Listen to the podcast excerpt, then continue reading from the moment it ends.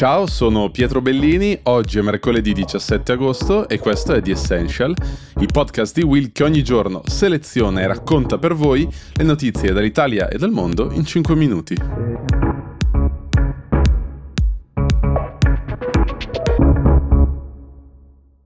Mom deserves the best, and there's no better place to shop for Mother's Day than Whole Foods Market. They're your destination for unbeatable savings, from premium gifts to show-stopping flowers and irresistible desserts. Start by saving 33% with Prime on all body care and candles. Then get a 15-stem bunch of tulips for just $9.99 each with Prime. Round out Mom's menu with festive rosé, irresistible berry chantilly cake, and more special treats. Come celebrate Mother's Day at Whole Foods Market.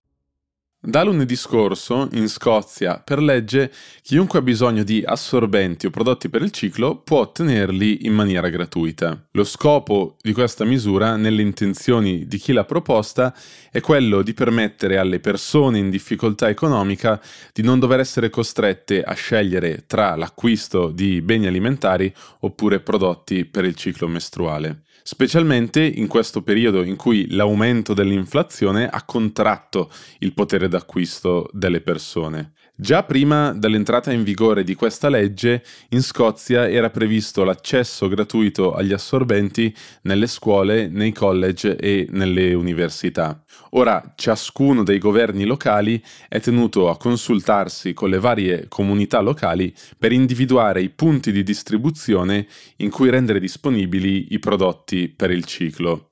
Con molta probabilità i prodotti mestruali saranno resi disponibili presso le biblioteche, le palestre pubbliche, le farmacie e più in generale in ogni edificio pubblico. Negli scorsi mesi è stata lanciata anche un'app grazie alla quale le persone possono trovare il luogo più vicino in cui ritirare gratuitamente i prodotti per il ciclo mestruale di cui hanno bisogno. La Scozia è stata la prima, ma ora anche l'Irlanda del Nord sta valutando se introdurre una misura simile, mentre la Nuova Zelanda e la città di Seoul oggi offrono assorbenti gratuiti nelle scuole. In particolare a Seoul l'iniziativa era stata lanciata dopo il caso di una ragazza che non potendo permettersi l'acquisto degli assorbenti era stata costretta a utilizzare delle solette per le scarpe avvolte con della stoffa.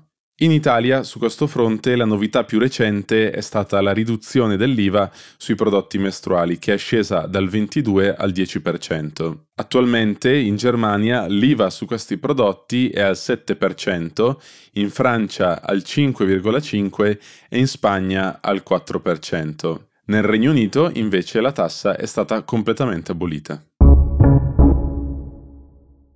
William Ruto ha vinto le elezioni presidenziali in Kenya con il 50,49% dei voti, pertanto sarà il nuovo presidente del paese per i prossimi cinque anni. Ruto è riuscito a battere con un margine molto risicato il rivale Odinga, che invece si è fermato al 48,5%. Odinga era sostenuto dal presidente uscente, un fatto che William Ruto ha provato a sfruttare a suo vantaggio durante tutta la campagna elettorale, proponendosi come il candidato dei più poveri contro Odinga, il candidato dell'establishment. Ruto ha messo più volte la sua storia personale al centro della propria campagna elettorale, raccontando ad esempio del primo paio di scarpe ricevuto a 15 anni, oppure di quando si arrangiava a vendere cibo a bordo strada per arrivare a fine giornata. Ed è proprio a partire da questa narrazione che ha cercato di conquistare il voto di tutti quei milioni di elettori in Kenya